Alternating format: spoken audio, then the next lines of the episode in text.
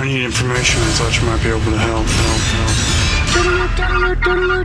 help. This is a My Talk Dirt Alert. Everything you need to know from the world of entertainment and pop culture at the top of every hour on My Talk 1071. Now tell us everything. Oh, more messiness over at the Woodstock 50 Festival. They're relocating from upstate to New York to Columbia, Maryland, which is about an hour's drive from Washington, D.C. This is a last ditch effort to save the event. Organizers confirmed to the New York Times that the festival is going to be in Maryland on August 16th through the 18th. However, it's unclear who will actually perform at the relocated festival. This is a pretty big the, jump. This is the dumbest headline for two months. That it's Yeah. not happening. Well, it keeps the- getting more dumb.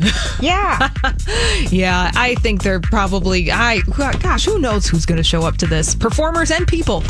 We don't know. we don't know. And the 2020 SAG Awards have a new date. Organizers said today that the 26th annual edition of the ceremony will move from January 26th to January 19th. Now, What? this is moving because that original air date was opposite the Grammy Awards on I- CBS. That's Yeah. what I we wondered about that. No one cares about the SAG Awards. They're the ones who have to move. Jeez. Yeah. And What it? because So of the Janu- Oscars. So now it's January 19th. Now it is hmm. Sunday, January 19th. It will still air on TNT and TBS simulcast uh, together. So that's still going to be happening. But the SAG Awards just moved one week earlier.